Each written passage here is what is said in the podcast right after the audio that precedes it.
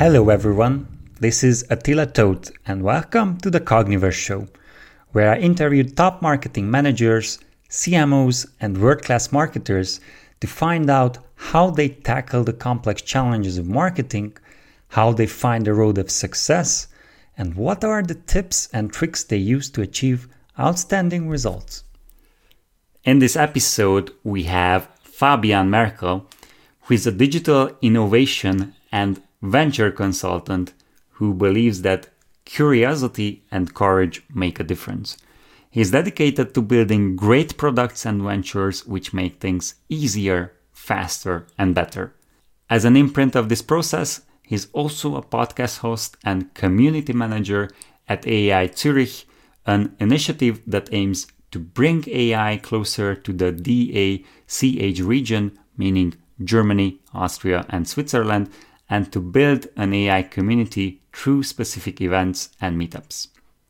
You can connect with Fabian on LinkedIn. I'll put his link in the show notes. Without further ado, please enjoy this episode. Hello, Fabian. Welcome to the Cogniverse Show. I'm glad you're here. Hello, Attila. Thank you for having me. You are a true A I enthusiast who doesn't like to beat around the bush. Am I right? Could you tell me where your interest related to artificial intelligence comes from? Sure.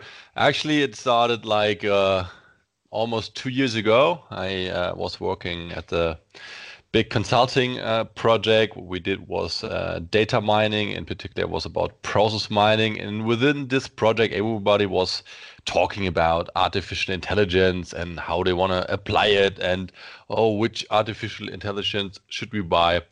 So actually, um, to me, I had the impression that there were a lot of people talking about A I who didn't really understand what it is. And I felt it some way. And then from that, I started to educate myself about A I, in particular about uh, machine learning. And somehow that really grabbed my attention uh, in the way of its potential, in the way how it will uh, trans- uh, transform our economies, our society, yeah, our our actual life. And yeah, since then, I'm really passionate about it. Started my own podcast, which is called A I for Business. So I'm interviewing people who work with A I, who do projects in the in some field of A I. And I want to give them the voice. So they really tell how it is. They do not use all that kind of buzzwords, you know, and then just tell the same story, which the, the mass media is always telling. So I really want to have an eye on something, how it really happens. Sounds pretty good. This means you probably have a lot of definitions on A I. If I would ask you to give, let's say, a Cambridge dictionary definition, how would you define artificial intelligence from a business perspective? That's a pretty good question, actually. And uh, having a definition of A I, it's uh, pretty complicated itself. Um, a colleague or former colleague of mine, she was uh, writing her master thesis about a definition of A I. So that's uh, that's a big topic. But a really easy definition, and I think that's the most applicable, is A I is a technology that can take over tasks that uh, previously could only be solved with the help of human intelligence. So I would say that's the that's the official definition, but that doesn't really mean means much to me. So for me, a better way to explain what A I is and what it can do is by starting, okay, what is actually not A I? Um, A I is not a robot. A I is not um, an, an, an kind of intelligence where you can talk to. So we do not have um, real artificial intelligence at the moment.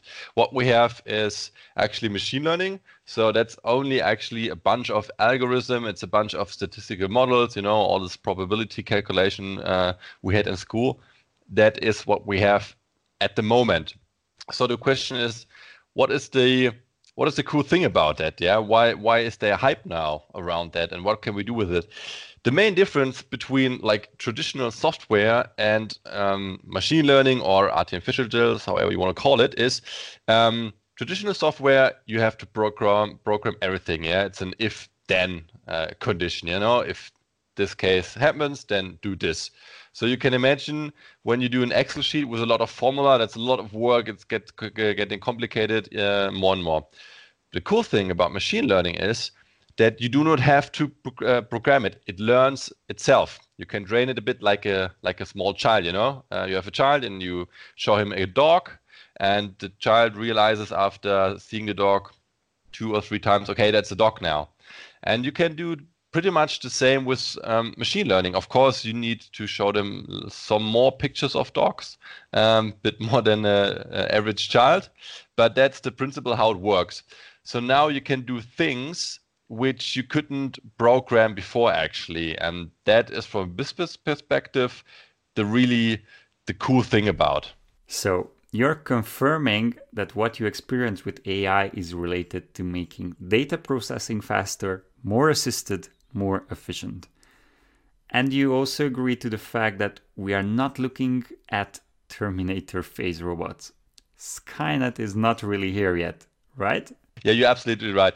The the thing is why, I mean, artificial intelligence been in place for, I think, sixty or something. It, uh, the basic concepts were developed in the fifties. But nowadays, we have the data, because in the last twenty years, we were like really collecting a lot of data. And also now we have the computing power, you know. Uh, we have martial law, so uh, every two years, um, the, the prices decrease by half for the computing power. So now you have the ability actually to put those concepts from the fifties and sixties into practice. It took us quite a lot of years to put it in practice. But I agree. What is interesting that in my field of work with digital transformations and digital marketing, when we see the use of A I, it's totally, as you said, in the direction of statistics or something that's more like predictive assistance rather than what people imagine and what Hollywood is putting in front of us. But to move to our next topic, what do you think are the key benefits for businesses to think about implementing A I solutions? Sure, but maybe let me add something uh, to, to the, the, the um, definition. Um, what we have is a narrow A I at the moment. We do not have a general A I. So what A I is being able currently is to solve really a specific task, like, okay, um, recognize a dog or recognize a cat, or say it's a cat or it's a dog. It's it's not a general artificial intelligence where you can ask like really complex uh, questions and they will be answered. So maybe that makes it a bit more tangible to understand. Absolutely, yes. So, okay, um, yeah, now we're talking about the benefits. Your question was, uh, why, why should uh, businesses use A I technology? Yes. And basically, you met A I, myself met A I, but the business owner, or let's say a head of marketing, a C M O, who hasn't touched base with A I and is looking to implement new technology in its business to be more efficient, to increase revenue, what would be the key benefits? How do you see it? What are the things why A I is worth thinking of? Sure. I think there are two angles to look um, on this particular topic. Um, there is this this benefit um, view. Um, you can speed up processes. You can maybe save money. You can gain insights you haven't had before and create value upon that. So there, there, there are certainly some benefits you can uh, you can benefit from that. On the other hand, is um, if you don't use it and your competitor start using A I and he's really successful with it, then you have a problem, because he will operate on a lower cost basis. He will be faster. He will have the uh, insights. So I would look from those kind of perspective on the topic of A I and why you should using it. I do not say rush totally into A I, spend millions on it and transform your whole company right now. But what I'm actually um, saying is you should at least should start informing yourself now, and you should start experimenting with it. Yeah, make little experiments in your company, see what you can do with it.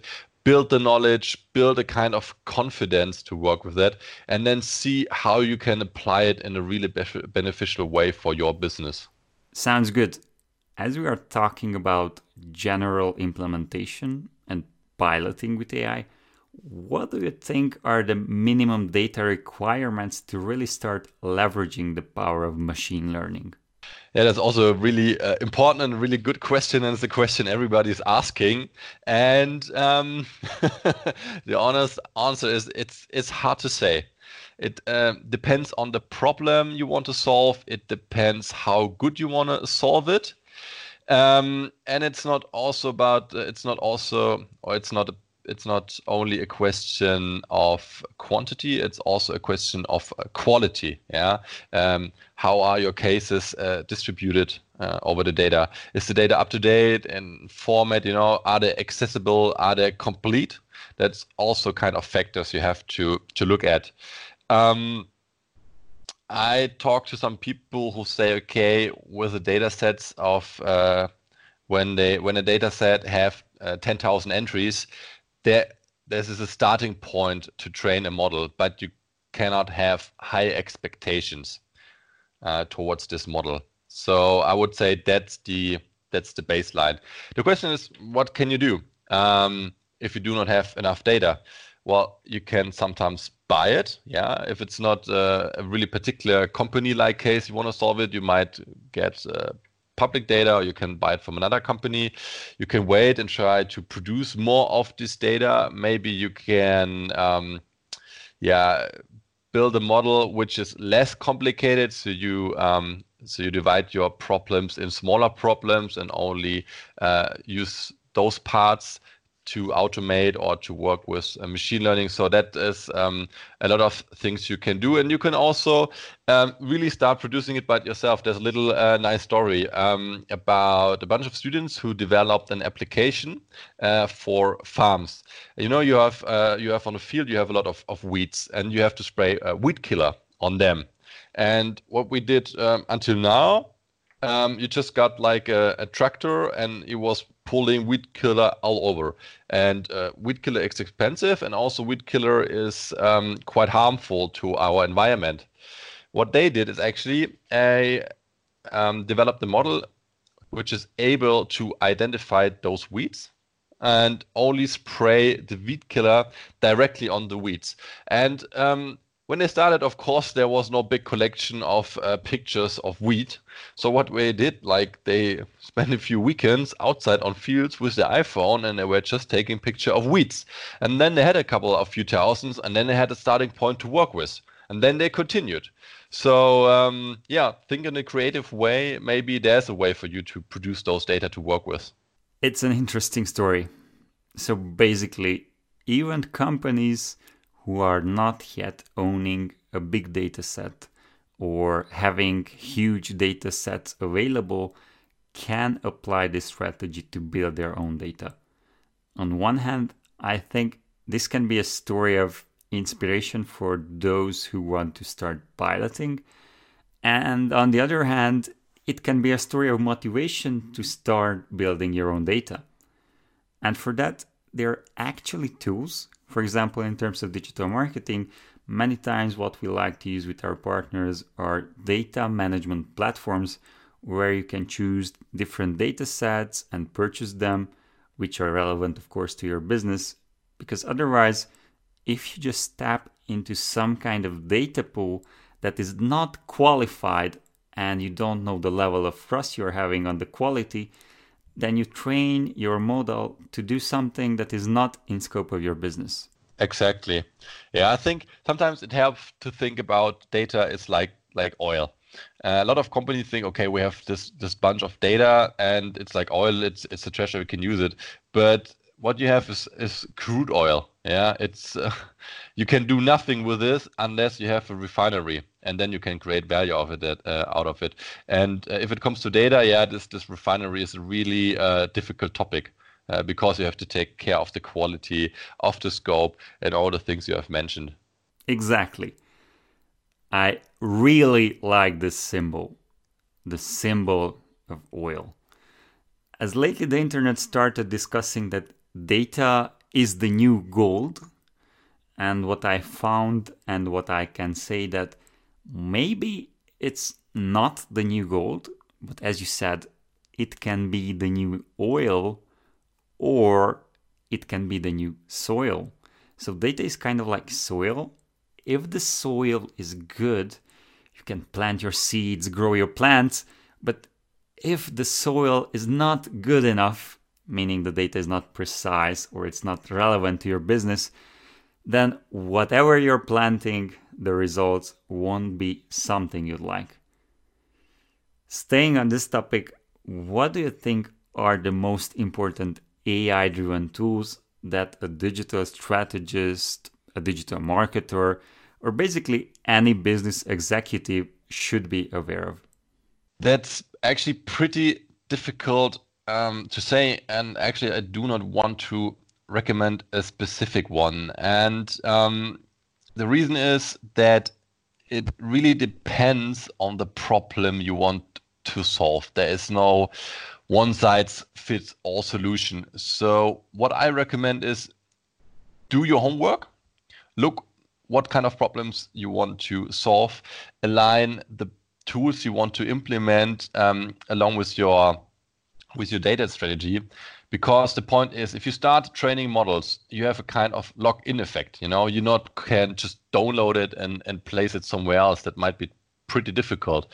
So think about um, A I or machine learning tools a bit like an E R P system. Once you have implemented an E R P system and you uh, using it, it's really, really hard to uh, change to another system. It's almost impossible. On the other hand, there are a lot of new companies in this space. And if you're like a big company uh, working with a small company together, maybe they're out of business in two years and then you, maybe your models are gone. So that is also a problem. Um, so make sure you really select the right vendor. Do not rely too much on this vendor and um, have a kind of exit strategy. So do not make really long con- uh, contracts or something. Um, however, most companies do not have the problem of selecting uh, a vendor for any kind of machine learning application. They have bigger issues to solve first. So they actually need to uh, implement a data strategy. They need to maybe create a data lake. They they need to make their data accessible. So that are the issues most of companies, at least in Germany, have to work on. And then later they can think about the right tools uh, for machine learning to use and implement. Mm-hmm. I'm glad you put this on the table, because before you can choose a tool, you have to make sure that you're ready to use it. But before we go into this readiness, I just want to stay a bit more on the tools.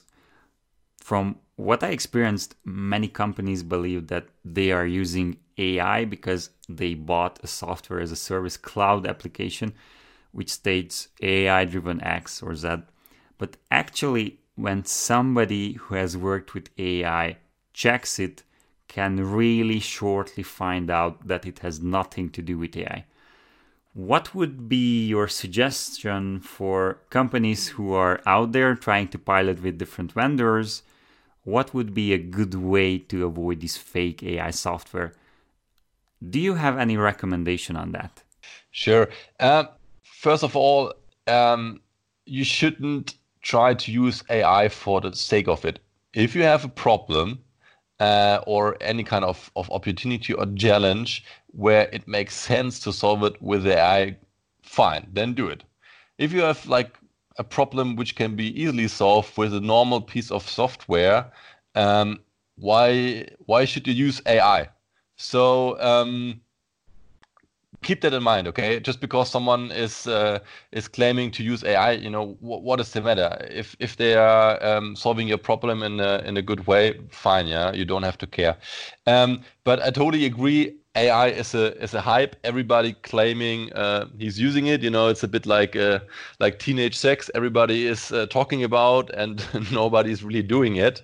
And of course, it puts a lot of peer pressure on on anybody else. Uh, I think we all can remember that from our teenage days. Uh, so don't get stressed about that. Um, It's difficult uh, to to tell the difference um, because, of course, you can't really look into their uh, system, into their into their code.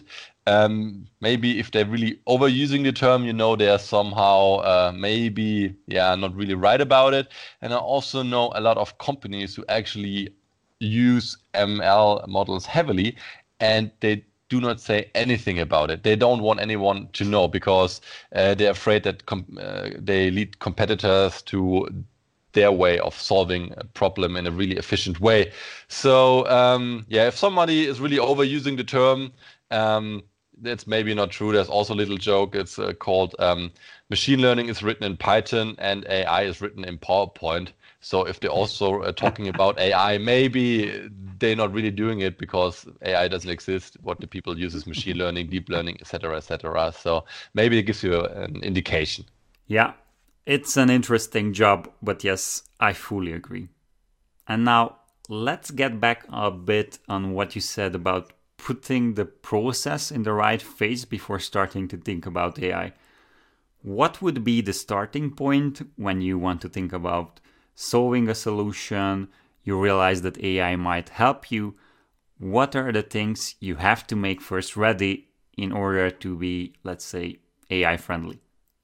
Well, it really depends on the problem, really depends on what, what kind of company uh, you are and what is the the current state of, of your um, I T. But let's assume um, you do not know much about how to use artificial intelligence. Um, you just have a glimpse and uh, you only have the impression, okay, that might be something which, you know, can help us as a business. It might be really interesting about, uh, for us, but you do not much, know much more. So um, first of all, I would really start learning about it. Really read a few books, do a few online courses, maybe listen to podcasts. Yeah, go maybe to, to a conference or something. So get to know the topic.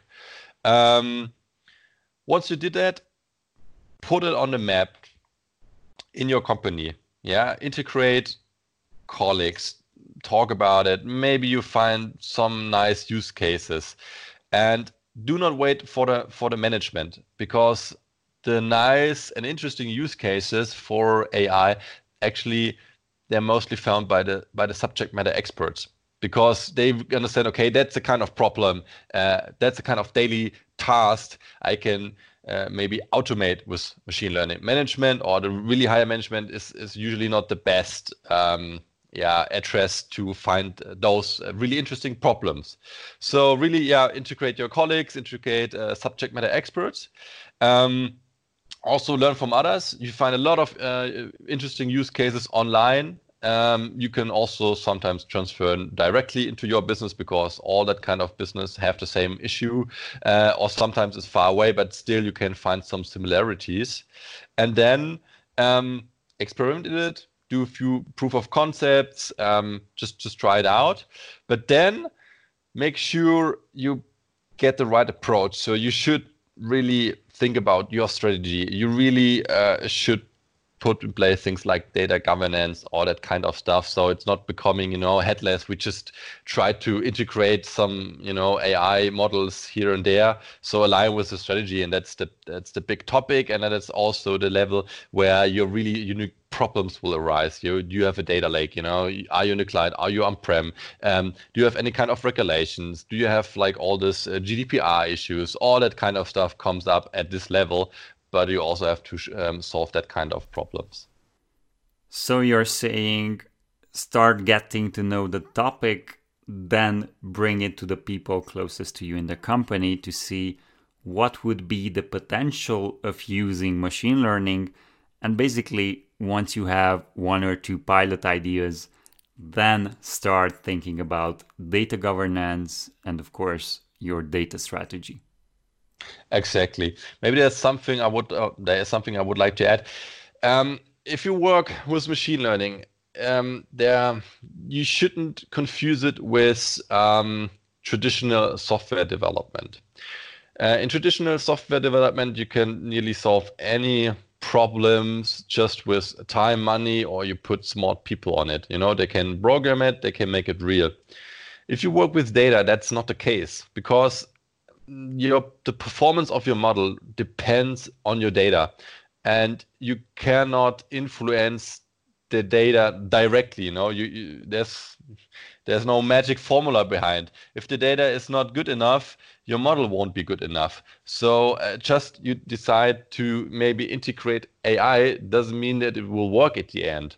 It's it's it's more experimenting. It's more working in a lab with, with chemicals. You know, you can't tell from the beginning uh, if it will work or not. You just can find out by doing it. So um, that's why I would start with a small approach, fail fast, do a lot of proof of concepts. You know, find out what it means for you, how you can work with it, instead of really starting this big, big program uh, with a lot of software vendors and maybe like fifty consultants right away. Don't do it. Really go the, the, the small scale approach. And then if you really know how to handle it and if it works for you, then go big. It's a good point. And thanks for bringing this up, because I heard stories and I had people reaching out to me saying that we've tried A I. It's not working for us. It's probably not likely to work us at all. And that's not true, because as you said, it's an experiment first and people should be ready to fail. And actually from that failure, you can learn, okay, what were the things that were missing or why the data was not the right data. Exactly. And that's actually a, a pretty dangerous situation. If you tried A I, it's not working for you, and now you think, okay, we, we do not pick on this topic um, anymore. And someone else will solve it, and someone else will maybe disrupt your business. And um, that's the problem, because a lot of people have too high expectations uh, towards um, A I. You know, um, maybe maybe there's an example with this um, autonomous driving. You know, um, everybody, at least in Germany, the case is that people are um, frightened that um, this kind of self-driving vehicles might kill anyone, you know, because there's a child uh, jumping on the street and there's another old lady. So, you know, the, the cars decide uh, which person to kill. And people totally afraid about it. And on the other hand, if you look on the street, how many accidents there are, how many people are drunk uh, on a car, maybe taking their phones out and kill people, that's not a problem at all. So people have higher expectations towards uh, machine learning, towards A I, than they have towards other humans. And this kind of high expectation make it also really difficult in these early days where we are in now for A I to really create value. You should really lower your expectations. So if you do also uh, project management in this area, expectation management is key. A I is not one hundred percent. It will do mistakes. It um, it won't be really nice at the beginning. So keep that in mind. And it also means if if if your um, if your experiments turn out to not, you know, go that well, keep doing it. Maybe do not waste too much money and too much resources on it, but, you know, keep doing it. Absolutely. And as most of our show listeners are working at big brands, I think you touched on a key point here, is that with A I, you cannot be satisfied just having one or two pilot activities. You have to do more until you find out what is working for you. And the bigger the company is, the more pilots it will need, because it's complicated to find from ground zero right away the perfect solution, even if you have a lot of data.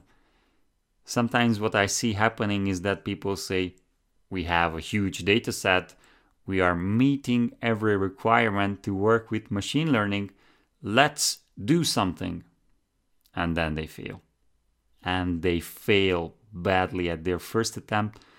And then they put it in a box and they say, okay, we'll wait another five years, and when somebody else does it right, we'll start the process again.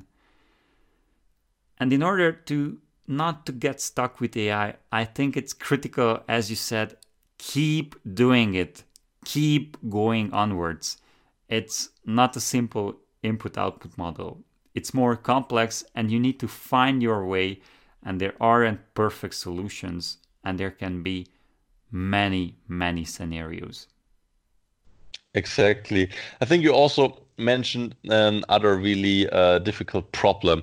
It's the problem that uh, people look at their data and then they think, oh, okay, what can we do with it? And then they build a really nice, good looking uh, use case for the management. And obviously, in the end, it's not going to work. You know, they, they're not able to um, satisfy those exp- uh, expectations, or it's not, not working at all. So always make sure you have a clear business value behind it. Okay, Um, maybe in this experimenting and get to know phase, it's good just to look at the data and play a bit um, with it around. But then take the other approach, really look for problems and then think, okay, might that problem be a problem which can solve by A I? And if yes, okay, how we can do it and what is the what is the real business value behind? So really quantify it. Okay, process duration um, will decrease, or we can save money, or whatever. So that is the that is the strategy you should go. And uh, maybe there's a little little story which which I can tell. We um we built a little machine learning prototype to um, recognize documents. Um, it was for a pharmaceutical company, and they have a lot of uh, documents about the drug development. And maybe they sell um, the license for a drug to another company. Okay, they don't want to produce it anymore. No, it's you know they have, they have any kind of reason to sell it. So then they take this ten thousand uh, pages or one hundred thousand of pages of uh, documentation about the drug development and whatever, just give it to another company on the day where they're selling it. The problem is um, the health authorities, if they have any question um, about a drug, you must be able to answer that really, really fast. Otherwise, you know, they will uh, block your uh, your drug from, from selling. So, but imagine you get like one hundred thousand of pages uh, and then a question, and maybe th these pages are in different languages and, uh, you know, they're sometimes from the seventies. So there's actually no human uh, able to work with it. So we developed um, a model, we trained a model who was able to not read those documents, but to classify it, okay? To say, okay, that is a kind of document kind of that type, and it has that kind of keywords in it, and it's written in that language, and it might be related to that. And the, the model wasn't working one hundred percent, okay? It was maybe uh, correct in, in seventy percent of the cases. And many people would say, okay, that's a failure. Um, but look at the other way. I mean, seventy percent were, were right, so you were still able to create any kind of value which won't be um, possible before, because no human was able to do that. And and seventy percent is still better than zero percent uh, of the human. And it's still faster and it's still cheaper.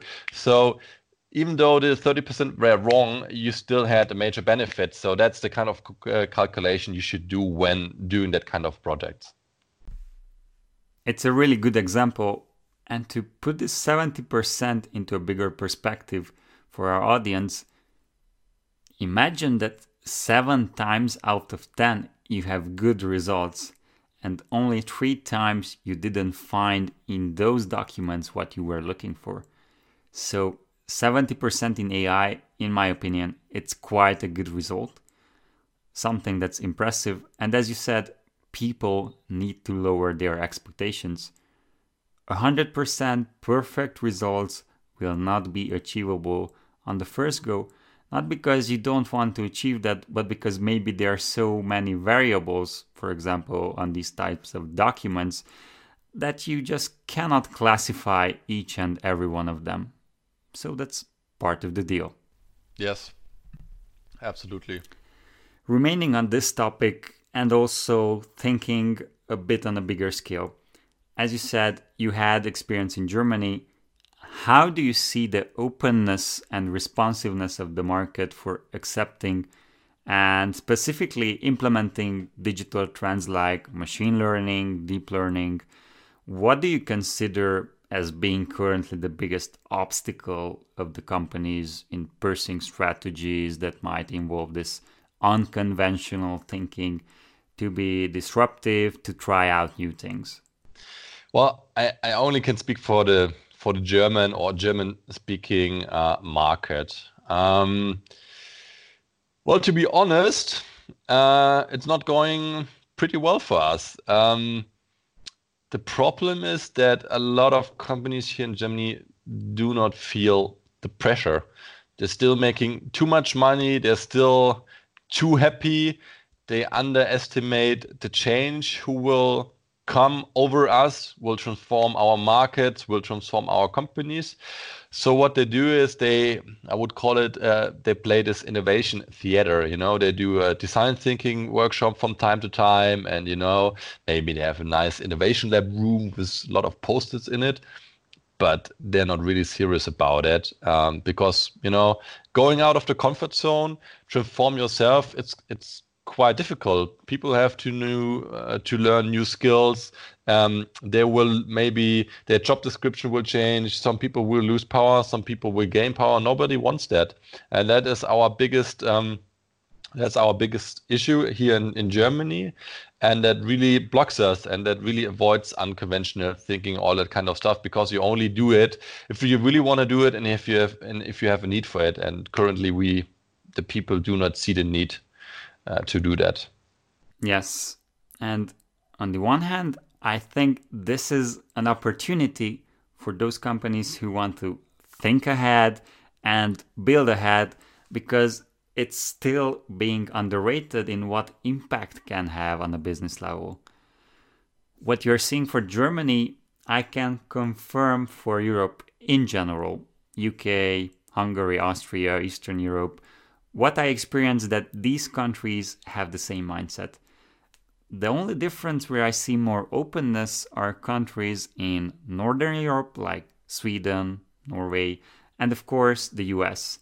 They are really aware that this is happening and it's not only hype. So there's a huge opportunity here, people, and you can of course stay back and wait, but those who work and who are currently working on it, for sure will get ahead, and the advantage they are gathering now, it will be a game changer for them. And once they are ahead, it won't be easy to keep up with them if your current mindset and strategy is just to wait three to five years. Exactly. There was one guest on my podcast, and I want to quote him. Uh, his name is uh, Daniel Niklaus. He is working, uh, he's implementing A I solutions for uh, banks, mainly in Switzerland. He was saying, okay, uh, I can't guarantee you that when you are starting using A I now, that you will be in a business in ten years. But what I can guarantee you, if you don't, you will be out in ten years. Very well said. I really like how he put it, because it sums it up so nicely. And as we are getting close to the end of our discussion, I have one final question to you. What would be the one thing you would recommend for companies, for people who are thinking about A I to do in two thousand twenty? Learn about A I. Inform yourself. It's not only that companies should do it. Uh, I think everyone should uh, do it. Uh, even if you totally do not work in business, you might be a kindergarten or something. Do it, because it's not only to, it's not only a business topic. Of course, it creates a lot of value in um, the business sector, but it also has implication on our society, democracy, uh, on how, um, yeah. we deal maybe in healthcare, all that kind of stuff. So if you're not informed, if you know, if you do not know what it is and what it does and what are the opportunities and also what are the dangers, you're not able to make any kind of informed decision. And then you just become, you know, someone um, who are, yeah, no ahead of the development, somehow you only react. So that is my only recommendation, and um, learn about it. And there's a lot of stuff online in, in any kind of language, in any kind of level. There are YouTube videos explaining basic topics in ten minutes. You can also do online courses for six weeks or eight months or something. So pick something easy and uh, just go with it. Thank you very much. I think this is a great takeaway and a good ending note to be open-minded, learn about it, and be prepared, as it's not only coming, it's already here. Thanks, Fabian, for joining the Cogniverse show. I'm glad we had this discussion and looking forward to new discussions with you. Thank you very much. It was a pleasure.